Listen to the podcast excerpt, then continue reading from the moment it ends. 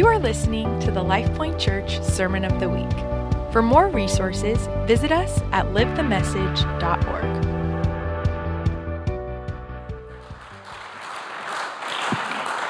Amen. Praise God. Mark. Mark again this evening. I know we told we looked at a few stories from Mark's gospel this morning, but um, a few more comments from Mark, and we're going to look at chapter one. So while you're turning there, I just want to pray for a moment longer. King Jesus, thank you. Thank you, God, that you're not just an idea or a philosophy or a doctrine, you're real. You're alive and you're here.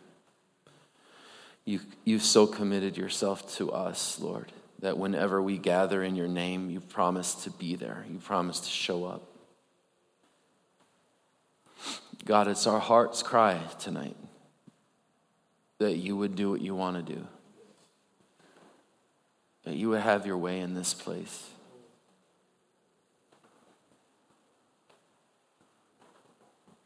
Even now, God, we just we relinquish any right that we thought we had to control things or make something happen. God, we come before you open to what you want. We come before you ready, ready to respond to you, ready to yield.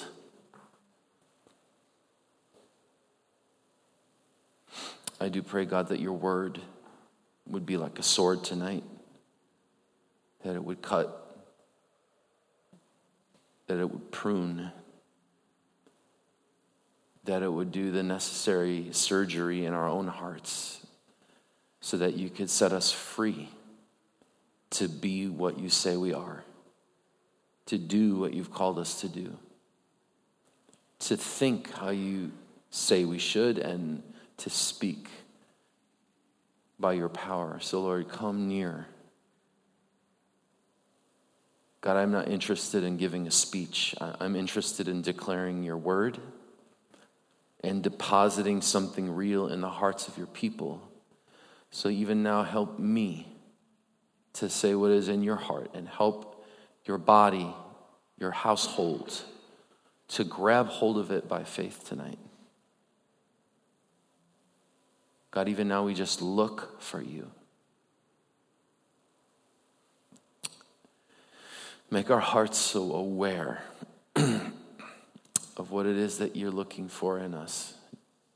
We thank you, Lord, in Jesus' name. Amen. Amen. I want to share a few words tonight, and then we're going to spend time here at the altar in prayer before God. And uh, what I want to start with is something that I think, I hope will help. Um, feel there's a great urgency in the moment that we're in to simplify things. There's a lot of, in, in our culture, in, in the Western part of the world, and, and especially in Christian communities where, you know, where we experience an incredible amount of freedom and opportunity uh, sometimes this can lead um, to a complication of things that's just not possible in other parts of the world. I guess what I mean to say is that in, in some parts of the world today, it's illegal to follow Jesus. So they can't have a beautiful building. They can't have even public worship meetings like this with electronic instruments and percussion sets. You know, it has to be done quietly and it has to be done in secret and it has to be done in such a way that it doesn't even draw public attention. And sometimes we, I feel like we get trapped a little bit by the, by the freedom to draw public attention, the freedom to call people to our meetings, to promote them and advertise them, to put, you know, billboards and Facebook ads and things like that. And again, I, I don't, I'm not saying it's sinful. What I'm saying is that it, it can complicate things in certain ways that make us think that that's necessary or that that's even foundational to what it means to follow Jesus or to be his people. And that's really not the case. Certainly, God uses those tools and those opportunities to touch people's lives, and for that, we're grateful. But my concern is that we better have clear in our minds and hearts what's essential and what's not. Compromise always begins by replacing something essential with something non essential. It's a pretty simple formula, and it's repeated again and again over the centuries. I feel God would have us simplify things tonight and really get to the core of what following Jesus is about. So I, I want to look at Mark chapter 1 for just a few minutes because it's the first look we get of Jesus. In that gospel, it's an introduction that begins with John, who comes preaching a message of repentance. He appears to, to Israel as a madman almost, you know, a, a wandering prophetic figure, dressed like Elijah, um, you know, eating locusts and, and honey, things found in the wild. He's not, he doesn't really fit into the cultural reality around him. He's not ceremonious. He, he doesn't follow protocols that the religious leaders had put in place, partly out of a desire to protect the people from sin, I understand, but partly out of a desire to control stuff and make sure everything ran through them. You know, so he's out there in the wilderness, untamed, unchecked, and he's troubling to the religious system because they don't know quite to do, what to do with him. They go out to investigate, thinking that he's going to, you know, be, be impressed with them when they arrive and maybe offer them special time, you know, to, to explain how it is that his doctrine accords with Pharisaical law or whatnot. But all they, all they get when they show up is, you brood of vipers. Who warned you to flee from the coming wrath. He's not playing their games, he's not trying to please them. He's not kowtowing to their religious majesties, as it were. You know, he's, he knows he's got a job to do and he's trying to do it effectively. He's gathering disciples and crowds, onlookers. And he does no miracles, he performs no signs. All he's saying is get ready, right? Prepare the way.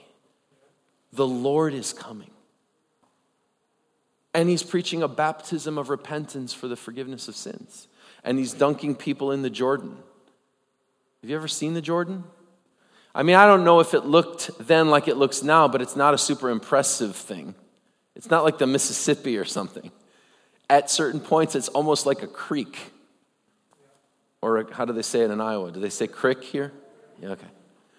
It's not impressive. It's part of it's super muddy. It's, it's not like crystal clear Bermuda waters or something. I mean, it's just like, oh, you don't get people in there. You know, he's calling for a repentance and uh, for, and for forgiveness of sins and preparation for the arrival of the Lord. Jesus comes to him and he submits to that baptism, which has always been a, like a weird thing for me. Why would Jesus submit to a baptism of repentance for forgiveness? Well, I don't think it's because he was guilty, but I do think it was because he was standing in solidarity with a prophetic voice, that he was endorsing that word that God had for his people that he was affirming the truth of it because he knew what was coming. It's like in Israel's history when a prophet would always anoint a king. It, it's kind of the way it's happening now.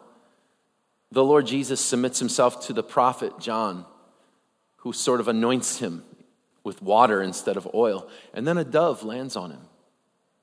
And we're told this is my son. I'm pleased with him.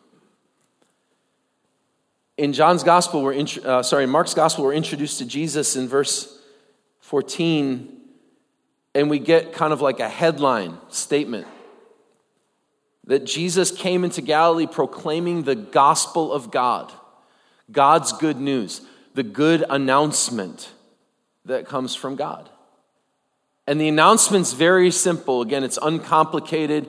It's not cloaked in a lot of religious language. Jesus makes two affirmations and then two commands. And this is the summary headline of everything that he has to say. The rest of the Gospel is, of Mark is meant to unpack these four statements. The first thing he says is this it's time. Or in our translations, the time is filled up to the brim. The time is fulfilled. You say, well, what does that mean, the time is fulfilled? Again, it's some kind of weird Nostradamus type prophecy. No, this is a statement about promises being made good on. The old covenant promises, the, the ones given to Abraham, Moses, the ones given to Isaiah and Jeremiah, and Jesus is saying, it's time. Now is the time when those promises are going to start being fulfilled. He's locating his work and his ministry in a chronology on a line of Israel's story, and he's saying, This is it. The, the things you've been longing for, waiting for, praying about, reading about, now is the time. So he's making statements about promises being fulfilled. The second affirmation he makes is this God's kingdom is at hand. The rule of God is coming near. That's a statement about, again, a specific prophetic promise being fulfilled. When God promised David in the Old Testament that he would seat one of his heirs, one of his sons, on a throne, and his kingdom would never come to an end, that he would build him a house and his rule would endure forever. There's a partial fulfillment there in Solomon, but as we all know, Solomon died and was buried, and his rule did not endure forever. So everyone in Jesus' generation was aware another son of David has to come. And he has to establish God's permanent rule over his people in such a way that it will never cease. And you have other prophecies in the Old Testament, like Isaiah 9, where it says, The government will be upon his shoulders, and of the increase of his government and of peace there will be no end. Jesus is saying that is this God's rule is coming close. The time of the reign of David's son is here, and it's coming in through yours truly, the Son of Man, the Son of God. He's making these two announcements, which he'll unfold in the rest of the gospel. And there's two things only that he, that he commands people to do as a result of this information repent and believe. Repent and believe. I want to talk about repentance tonight because I think it's absolutely foundational for us as a people. It's what helps simplify things. Repentance, you know, and when I grew up, I think I equated repentance with feeling bad and apologizing. That's kind of the way I thought of it. Now, again, I'm not saying that either of those things is necessarily wrong. You should feel bad if you sin. I mean, I'm not, I'm not saying you shouldn't feel bad if you sin. You should feel there should be a conscience issue there. If there's a violation against God or brother or sister, that's actually a healthy sign. People who don't feel bad when they do wrong things, we call them sociopaths, right? I mean, that's it's not wrong to feel bad when you do something wrong. It's actually how we're built. It's called conscience. It's called awareness. The discernment between good and evil. We have that. It's built in. To ignore that is a sign of a problem. So I don't mean we should never feel bad if we sin. No, there's, there's something healthy about that, actually. And I'm not saying we shouldn't apologize. Of course, you should apologize. That's, you know, like human relationships 101, divine relationships 101. When David sinned against God, he admitted it. Said, God, I've sinned against you and you only have I sinned. Psalm 51. Restore to me the joy of my salvation. It's a, it's a prayer coming from the heart, it's an acknowledgement and an admission. It's a confession, right? And, and an acknowledgement, an apology, uh, a request for forgiveness. It's still appropriate. In New Covenant life, John, 1 John 1. If we confess our sins, he's just to forgive us, faithful. You know, from everything, because of his blood, it's, it's all right. Under the blood of Jesus, we, we, we have that freedom to come and even now say, God, I, that's, I didn't do this right. Forgive me. And he says, Yeah, you bet. It's, it's, it's, it's a guarantee, it's a lock. As children, if we come with sincerity and honesty of heart, forgiveness, cleansing, it's, it's a part of our inheritance in the new covenant. It's awesome.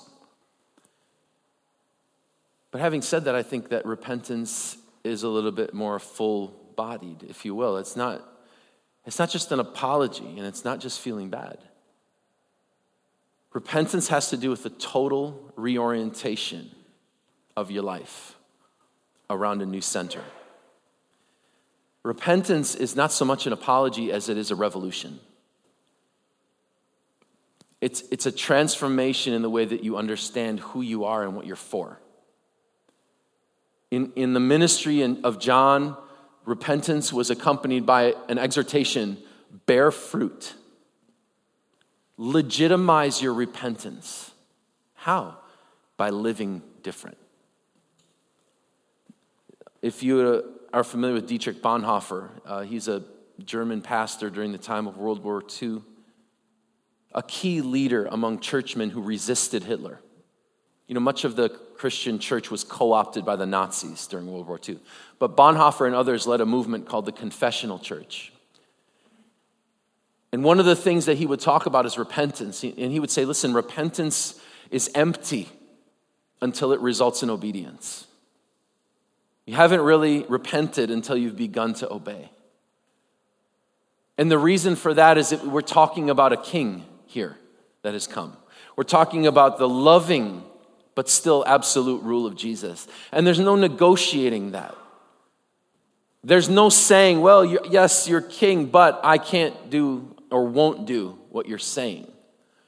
Those two answers, you know, those two realities, they don't mix together. Repentance is an acknowledgement of the kingship of Jesus and therefore a, a reorientation of your life around his rule, around his authority, and listen, around his agenda. Repentance can't just be an apology. It might start there, but it has to result in a transformation. It has to result in you understanding and me understanding that our lives now have a new center of gravity, if you will. Something that is drawing us into itself. Something that is, is redefining who we are and what our lives are about. So we can't really talk about you know, a life in the kingdom without talking about repentance. And I would suggest to you, repentance is not like a one time action that you take, a prayer at an altar where you admit your past sins and then you forget about it. Repentance, I would say, is a foundation of new covenant life. Isn't that what Hebrews 6 says? Like the, the foundations the laying on of hands, washings, repentance from dead works. It's like an elementary thing in the kingdom because it's a constant practice in our lives, constantly turning to God. Constantly, you know, the root word of it means to turn uh, away from something. The way it's used in, in many contexts is to, to, uh, to change one's mind with resulting effects. It has this idea of, of a, you know, like a, we talk about a one, people doing a 180. They're going a certain direction and they turn and now they're moving in the opposite direction. It has significant implications when we talk about it.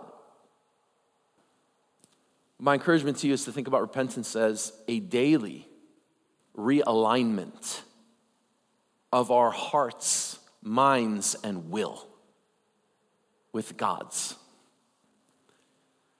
So I'm not talking about like, oh, do I doubt that I'm forgiven? You know, do I doubt the power of the blood? No, of course not. If, if I doubted all of that, we wouldn't even be having this conversation. I don't doubt the power of the blood. That's why I believe in repentance. Because the power of the gospel gives me the, both the strength and the will to turn to God consistently, to turn away from self, to turn away from flesh, to turn away from the world system and embrace the king and his agenda. I would suggest to you guys it's a discipline, it's a practice, it's a habit that needs to be formed in our lives that is marked not only by just praying something to ask for forgiveness, but by a new way. See, Jesus doesn't say, Thank God John taught about repentance. I don't have to deal with that anymore. Actually, it's the first thing he calls for, still. Even though John preached repentance to Israel, Jesus comes and preaches it again. Why? Because repentance never goes out of style, as it were. It's always right. It's always in order to repent because it's always in order to realign ourselves with God's will and God's person in any moment of time. There's an example that follows this announcement in Mark 1 with, in, in verses 16 through 20, where Jesus calls Simon and Andrew, and then he calls John and James. Now, listen, John, John's gospel makes clear that at least a couple of these guys were already followers of John the Baptist. And that when Jesus came on the scene, he pointed them, John pointed them to Jesus and said, Look, it's the Lamb of God. And they transitioned and they gave their attention to Jesus, whereas they, they had been giving their attention to John. So it's probable that they knew who Jesus was at this point. But still, think about what happened in that scene. Jesus comes up to them, they're fishing, they're, they're doing the daily work. I mean, this is the family business. Anybody have a family business? Yeah? Own a restaurant or a farm, or you know, maybe it's some kind of woodworking shop or something like that. You understand the family business, right? It means that as, as soon as you're big enough to like do something, you're involved. We have multiple friends in Chicagoland who own restaurants. And from the age of like nine, they're bussing tables. You know, they're pulling tables, they're washing dishes. They just get integrated into the life of the business. Now, this is the, the family business, and these guys, they're adults. So you know they've been at this for a while. James, John, Andrew, Simon and Jesus shows up on the shore, and they're in the boats, and they're with their father. And he says, Come and follow me. And that right there in the moment, they have a decision to make. See, to repent means to realign your agenda and priorities in such a way that whatever Jesus says you do, no matter what the cost is. Had they repented? We're about to find out. How do we know if someone has repented? Well, do they come when they're called? Because here he is, here's Jesus calling them, saying, Come and follow me now. Are they going to drop the nets? Or are they going to hem and haw and negotiate? You know, there's stories like that in the Gospels where Jesus calls somebody and they say, Oh, let me, let me bury my father first. Remember that story? Luke 9. Jesus calls a guy, he says, Come and follow me. And the man says, Let me, let me bury my father first, and then I'll come. Do you know what Jesus says to him? Let the dead bury their own dead, and then what?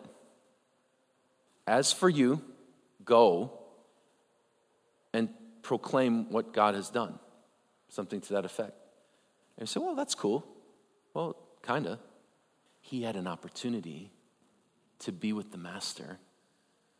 And he forfeited that opportunity because he wouldn't come when he was called. He got reassigned. I'm not saying that happens to everybody, but it happens. Jesus called him, he got a personal invitation. He could have been one of the 12, for all we know. But he said, No, there's something else that's more important to me. And Jesus let him go, but gave him a different assignment. Can you imagine that? What he passed up on? Three years of personal interaction with God in flesh because he wanted to bury his dad. You see, guys, the call to discipleship, the call to follow Jesus, you know, it doesn't come at your convenience. It, it's not subject to our whims, it's not subject to our preferences. We're not given the freedom to negotiate that call. We're, we're given the opportunity to say yes or not. It's my conviction that repentance is what positions us to say yes to God's call because we're relinquishing the right to run our own lives. We're, we're relinquishing the right to object to anything God might say to us. It's why he says, Jesus, in the scriptures, if you don't hate your mother, your father, your wife, your children, even your own life, you can't be my disciples. Any English majors in the room? Huh? No? Okay. You know the difference between can and may, right? Is this a commonly known thing? Can I versus may I, right? My mom always would do this because I would say, Mom, can I go outside? And she would say, I don't know, can you? If you're ever wondering why I'm sarcastic, blame it on my mother. Mom, can I, can I have a cookie? I don't know, can you? See, can expresses ability. May I, that expresses permission.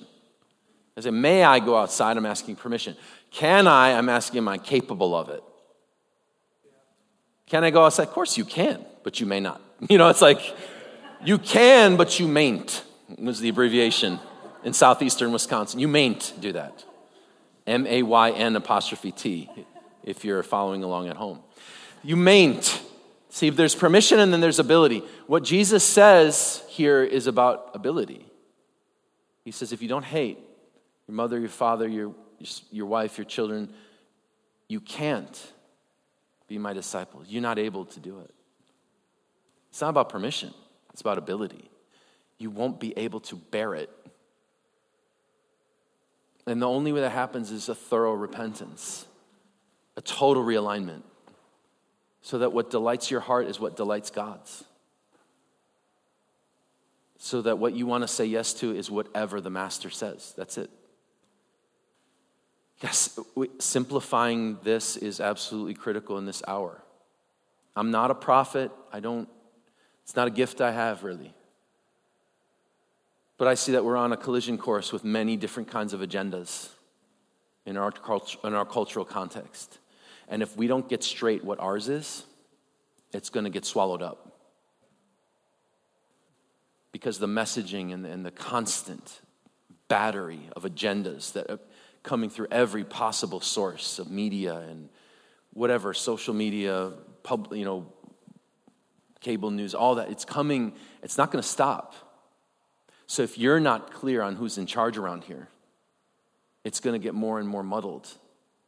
Repentance is what positions you to be absolutely crystal clear about who's in charge, who sets the agenda, whose priorities are meant to be embraced above everything else, and, and whose love is to be cherished when the loves of others fade and who we're meant to love more than others, and for that never to fade in our own hearts. These disciples were called to make good on their claims of repentance, and they did it without hesitation. Immediately they came. You can see that they repented because they were free. A lot of people in our culture would tell you, you don't have to repent, you're already free. But I tell you what happens you live that way for a while, and all the stuff that you should have confessed and apologized and reconciled with, with, starts to control you more than anything else. There is no freedom without repentance, it's, it's the foundation of it. Repentance is liberation, guys. It is the renunciation of sin, self, you know, pride, flesh, death. It's the putting away of all that in order to embrace real life, real joy. It's the confession of sin that liberates the soul. It's, it's, it's the realignment of our will with His that lifts the weight. Just totally lifts the weight. When Jesus said something, you know, this is Matthew 11, he said, Look, if you're, if you're, if you're tired, if you're weary, if you're heavily burdened, come to me. He said, My yoke is easy, my burden is light. Friends, there's still a yoke and a burden, but it's His. And then, as a result, it's His job to carry it. All you got to do is stick right there by His side. He, he's thinking of a team of oxen almost. Two of them that are yoked together, and it's like He's the ox that's really getting the job done, and you're just there. This is awesome. We're plowing. I'm not doing anything. You know, I mean, think about that language. My yoke is easy, my burden is light. Listen, you can't stick in there with his yoke. You can't stick in there under that burden unless you've repented in a th- thorough and complete way. Because otherwise, if you really haven't repented, if you really haven't yielded and surrendered your agenda, here's what you're going to do. The first time you feel the, the tiniest twinge of pressure, pressure on your shoulders, you're going to start looking for a way out. That's what's going to happen. You're going to start writhing around under there because you feel like it's uncomfortable. You're going to start thinking, you know, I, I'd probably be better off without this yoke. It's so restrictive. You know, you know I, I don't really have to have this burden. It's legalism. Anything we don't like, by the way, becomes legalism. Anything we don't want to do in obedience to Jesus, we cry out, legalism. It's like, no, he's the king. His ways are right. If, he, if he's calling you to do something, it's right. It's for, it's for the advancement of his cause and the glory of his name, and ultimately for your, in your best interest to do it. Yeah, but it's hard. Okay. And press into him. His yoke is easy, his burden is light. It means you're doing it wrong, not that you shouldn't do it. Hello? It means you're doing it wrong, not that you shouldn't be doing it. So repentance requires the surrender of a personal agenda in order to pick up the agenda of the Lord. And guys, that's always freedom. It's always freedom to carry his burden and to pick and to be joined to his yoke. That's that's not slavery, it's not manipulation, it's life. It really is. So we're going to come up to the front in just a second. When we do, here's what I want you to do I want you to bring your Bible, I want you to bring something to write with and a, and a piece of paper. Because here's what I'm going to invite us to be doing tonight I want us to press into the Lord, I want us to be with Him, before Him. And I want you to pray, I want you to just be and rest and sit and listen. Because I think it's very important. I try to do this regularly in my own life to, to carve out a, a day or something where I'm, I'm going to go somewhere, I'm going to be alone with God, and I'm going to submit my life to Him. Everything. For me, I start pouring it out on pages of paper. I'll take like half a ream of computer paper, you know what I'm talking about? Printer paper. And I'll just start writing all the stuff that I, you know, there's a whole page for my marriage. There's a, there's a page for, for each kid. There's a page for the teaching that I'm, I feel like I'm supposed to be doing. There's a page for the writing of I'm, things I'm supposed to write. There's a page for the school of ministry. There's a page for the church. And I'm just pouring out stuff. God, you see all of this. I want you to see it. As if he doesn't, you know. But for me, it's cathartic just vomiting all of this stuff out onto pages and pages. Everything running through my mind, every relationship that I feel like I'm supposed to do something about, every person I feel like I'm supposed to contact, every responsibility that I'm supposed to follow through on. And it's just like. And it usually takes me about three hours. And then when I feel like everything I could possibly remember is on those pages, I just move them to the side I said, Jesus, I don't know what to do. I just want you to talk to me. Like, what is happening with all this? Because I can't do that. I need you. And I want you to speak to me. I, here I am. I'm not saying all that's bad. Many of these things are good. Many of these things are gifts from you. I, I want to steward them well, but, before, but more than that, I want to know, Lord, I, what's on your heart? What are you looking for? What should I do? What should I not do? Can you just I just want you to speak. And in those moments, I'm not saying like it's, it's kind of angels flood, floating in the. I don't not always dramatic, but sometimes there's just this clarity that comes. Just a, a clear instruction or a clear word. You can't do that anymore. You have to put that away. Pick this up and run with it. Instruction. Guys, what is repentance? It's aligning ourselves with the agenda and person of Jesus. I want you to come up to this front tonight and wait on him and look for him. If the musicians could come, maybe just start playing here, guys, something that's just facilitates that, an atmosphere. And, and for just a, a little while tonight, I just want us to be still before the Lord. And I want you to pay careful attention to things that might come to your mind impressions, people's faces, specific environments or situations. You might see the inside of somebody's house. You might see a license plate, a phone number. You might see a, a, you know, a face. You might be reminded of a relationship that's not right. You might be reminded of something that's undealt with. I want you to write it down tonight. I encourage you, believe tonight that Jesus is going to speak. That by the Spirit, He is going to reveal to you with clarity and accuracy things that He requires for repentance to be thorough and complete. Is there anything in my life? This is what I encourage you to pray. Is there anything in my life, Lord, that is not reconciled to you or your rule? Is there anything that is not reconciled to your agenda or your purpose? I want nothing in my life to be outside of your ultimate rule and purpose. So let's come just right now. Find a spot here at the front, on the sides, whatever you want to do. And let's just begin as a, as a family to be before the Lord together. And I encourage you, if there's someone in this room tonight that the Lord puts in your mind, go to them immediately.